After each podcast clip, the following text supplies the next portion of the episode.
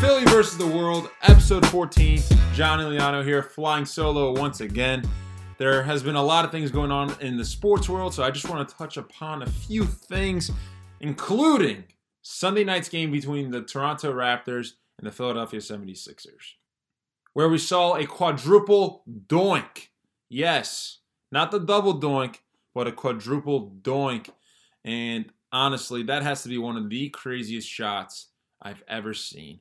And it will go down as one of the luckiest shots in NBA history. And I just have to say, Kawhi Leonard was just amazing throughout this entire series. And I have to give credit where credit is due. He's the best player in the NBA right now. LeBron James is out of the playoffs, so we can't really talk about that. But right now, Kawhi Leonard is the best player in the NBA. He has almost nothing to work with. He has a bunch of scrubs working around him and guys that just keep feeding him the ball. I mean, I guess it's the right thing to do, but he's putting the team on his back and leading them to victory. And Max Kellerman got a lot of crap for this last week for saying that he's more clutch, he's better than Kobe Bryant. Kawhi Leonard proved Max correctly last night for now. I don't think he's better than Kobe Bryant, but he's on the right path. He's definitely better than Kobe when it comes to playing defense. And it's crazy. Kawhi Leonard first came in the league as a really good defender and classified as a defensive player. But under great coaching and leadership by Gregg Popovich, Kawhi Leonard has elevated to become a top three player in the NBA. And it seems like he doesn't need Gregg Popovich. Gregg Popovich needed Kawhi. Kawhi is just putting on an incredible performance in the NBA playoffs thus far. And I'm not sure if that continues against Milwaukee. I think Milwaukee is a better team than Philadelphia. I think they'll defend Kawhi better than Philadelphia did. And I just got to say, I think Kawhi is heading towards LA, not the Lakers, to the Clippers. So, Toronto fans, here's a message enjoy that game. Enjoy this game seven because that's not going to happen again. Kawhi is heading towards LA. He bought a house in San Diego over this couple months ago for $13 million. You don't make that type of investment and then continue to live in a different country. So I'm just saying that trade, giving away DeMar DeRozan for Kawhi Leonard, I don't think it's going to work out. Despite the great success that you're having this year, it's not worth giving up DeMar DeRozan, a guy who loved Toronto, for a guy who clearly said, I want to go to LA, and there's no way you could change my mind, especially here in cold ass Toronto. But going back to that shot, you have to give credit where credit is due. Kawhi Leonard, but I'm going to tip my cap off to Kawhi Leonard. It was a great shot by Kawhi Leonard, and one that will go down in history as one of the best we'll ever see. The shot was contested. Kawhi was falling out of bounds, and it bounced off the rim four times. And Kawhi is shooting over Embiid, who stands at seven foot two. At some point, you just have to deal with it and accept it for what it is, and just enjoy the greatness that Kawhi displayed on Sunday night. And I just got to say, Kawhi Leonard is the definition of a silent assassin. He's he's like Chris Kyle in American Sniper. He's just deadly. In honor of last night's quadruple doink, I'm going to bring up a good memory for Philadelphians, the double doink. 43 yard attempt from the right hash mark. Oh, he hits the upright again. That's impossible. As you might expect, Cody Parkey lost his job, which brings us to this next topic Brett Brown, a guy who may lose his job in the next coming days. And in my opinion, I think the Sixers would be making a mistake if they fired Brett Brown. Brett Brown's a guy who obviously has been here since day one of the process. He was the guy that Sam Hinkie brought in as the coach, and he's had to deal with a lot of crap being Philadelphia's coach the last five, six years.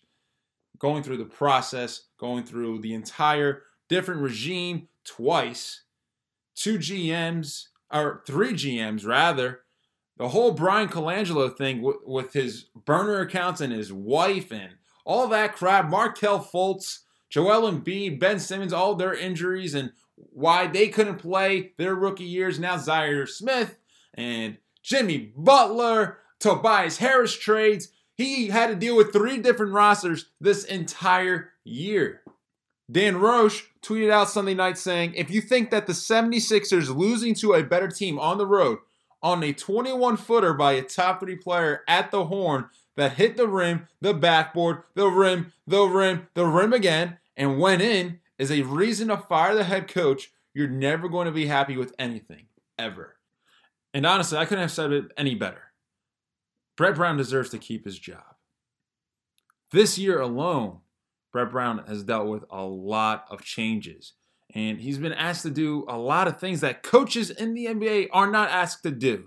On SB Nation, there's this great article by Dave Early, and he presents a great point when it comes to Brett Brown. He says, and I quote, when he was asked to find ways to win by convincing Embiid at this point an MVP candidate to space the floor more to allow more opportunities for Simmons and the newly acquired Jimmy Butler, he managed. When he later wanted to put the ball in Butler's hands more to close games and had to take the ball away from Simmons, he managed that too.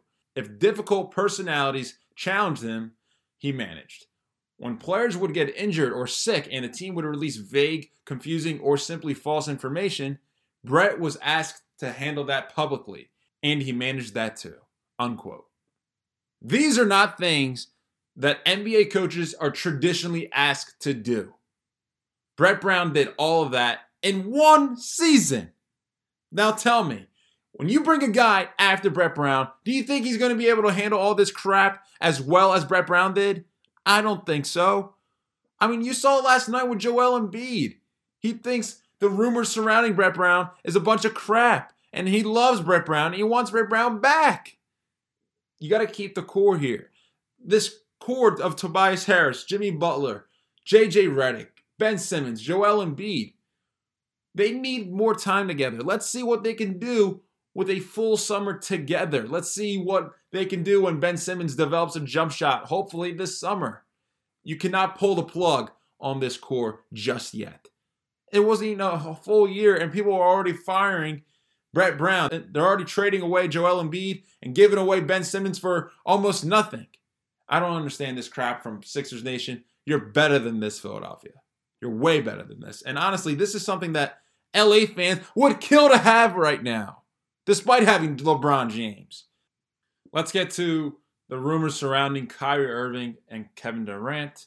According to ESPN, Stephen A. Smith, there's a 95% chance that KD and Kyrie end up in New York. And honestly, that would be one of the craziest duos, one of the best duos that the NBA will ever see. And think about this the New York Knicks, who are, are projected to get the number one pick, they're obviously going to get Zion Williamson. So now imagine this Zion Williamson, Kevin Durant, and Kyrie Irving alongside Dennis Smith. I love that lineup right there. Now, I don't think Dennis Smith is going to start, but he would be a hell of a piece coming off the bench. New York, for some reason, has become a viable contender for superstars to land, and I don't understand why. First of all, I would love to see uh, First of all, I would love to see Kyrie go to the Lakers, team up with his former buddy LeBron James, and I would love to see KD go to the Clippers to team up with Kawhi Leonard. But a lot of people are saying Kyrie would never go back to LA. Stephen A. Smith came out on Monday morning and said his sources tell him there is no way in hell Kyrie is going to LA Lakers. I think there's a possibility. Honestly, I would give it a 45% chance that Kyrie goes to LA. I really like those chances, actually. And this is what needs to happen LeBron needs to swallow his pride and come out and say, I need Kyrie just as much as he needs me. And honestly, together, they can take down the Warriors minus Kevin Durant, which they've already done in the past. Now, this brings up the biggest question why New York? Of all places. I understand it's a big market. I understand that Kyrie Irving is from New Jersey, close to the New York area. It just doesn't make any sense. Kyrie and KD going to New York would be joining a dysfunctional franchise with probably the worst owner in sports in James Dolan. We're seeing the dysfunction in LA right now, and it starts at the top. Anything that goes wrong in business starts at the top. How else do you think the Knicks have not been able to go over the hump and reach the NBA playoffs these last couple of years? It starts with Jimmy Dolan. I don't understand the attraction of going to New York. Both guys, Kyrie and KD, they can't even handle the media in the market that they're in right now. Boston, I guess it's a big media market, sure. It's but it's not as big as New York or Philadelphia or LA. Kevin Durant, he's in San Francisco slash Oakland. That media is not known to be that rough. And he already has a couple spats with them. How else do you think he's going to deal with the New York media, who is not afraid to go at it with their players, to write bad stuff on Twitter and write bad articles about them? Is Kevin Durant going to bring back the burner accounts and to defend himself? No. I just don't see it working out. Now let's get to something that I do see working out, and that is the Philadelphia Eagles. The recent moves that they've made by signing Stefan Wisniewski, Zach Brown, Cody Kessler, Blake Countess. Now let's not get carried away with the Cody Kessler signing. It's just for backup reasons. It's just to put a little more pressure on Nate Sudfeld. I don't see him making the team. The three quarterbacks that the Eagles are going to put on the 53-man roster are obviously Carson Wentz, Nate Sudfeld, and their fifth-round pick, Clayton Thorson. But let's get to Zach Brown and one thing that really stuck out to me. He started 74 games in his career in three different systems and made the Pro Bowl. That's evidence right there that he could play, and he was one of the most productive linebackers in the NFL last season. Pro Football Focus had him rated as a top five linebacker, ladies and gentlemen. And the Eagles got him for a discount one year, $3 million. Some would say that he's already a better player than Jordan Hicks a guy who the Eagles let test the free agent market, and he scored a big deal in Arizona. But let me tell you this the biggest difference between Jordan Hicks and Zach Brown Zach Brown stays on the field. Jordan Hicks, I love Jordan Hicks. He was a special player in Philadelphia, had a lot of potential, but he could not stay on the field. He kept getting injured. He was just too injury prone. Talk about a, a guy being injury prone. He proved it more than Carson Wentz is. I had enough of Jordan Hicks's absence. And obviously, Zach Brown coming in is not a long term solution, but it's a band aid right now and a band aid that I think will stick. Now let's get to Blake Countess, a defensive back who was selected by the Eagles in the sixth round of the 2016 NFL Draft, the same draft where the Eagles selected Carson Wentz, Isaac Seumalo, and Wendell Smallwood. So now they bring it back a guy from that draft class who has proven to be a solid depth piece. I think Blake Countess will be a good player in Philadelphia. He's going to be serving the third safety role, a role that Corey Graham wasn't really up to playing. And when Rodney McLeod got injured, Corey Graham was thrown in the fire and he was exposed. I think Blake Countess is obvious. He's obviously a younger player, but I think he's a way better player than Corey Graham. I love that add to the secondary. Howie making another good move. And now let's get to Stefan Wisniewski, who was re signed by the Philadelphia Eagles early Monday morning. And this is just another good move by Philadelphia. They released Stefan Wisniewski earlier in the offseason. They saved the $3 million in the cap space, and then they re signed him today for $2 million. So bringing back a guy who's a great depth piece again for less money, hey, that's just another good move by Howie. And he's the top interior lineman on the Eagles right now. He can play guard, center, and with Brandon Brooks coming back from a nasty Achilles injury, I don't see Brandon returning that quickly, especially early in training camp. Maybe he'll be there by week three. So we need somebody to step in and that will be Stefan Wisniewski. Because the Eagles could no longer rely on Matt Pryor, who's the top backup on the offensive line, who's never really gotten real playing time. So bringing back Wisniewski is a great move by Philadelphia once again. And you never know. Jason Kelce is not the healthiest player on the line. Stefan Wisniewski could step in his spot as well. Now, when you look at the Eagles roster, There's not a lot of holes.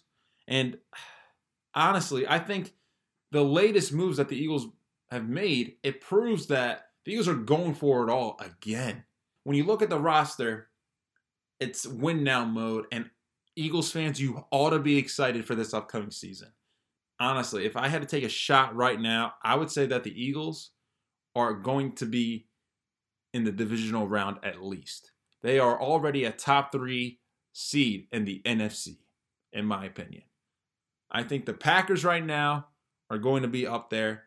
And I think the Saints, they're going to return to their prominence. I'm not buying the Rams just yet. I'm a big Rams hater, I will admit it. But I think it's the Saints, the Packers, and the Philadelphia Eagles as the top three teams in the NFC. Eagles fans, be prepared for a hell of a season and maybe another Super Bowl run. And that's it. That's the show. Thanks for joining Philly versus the World on this short flight. I'm John Iliano, signing off.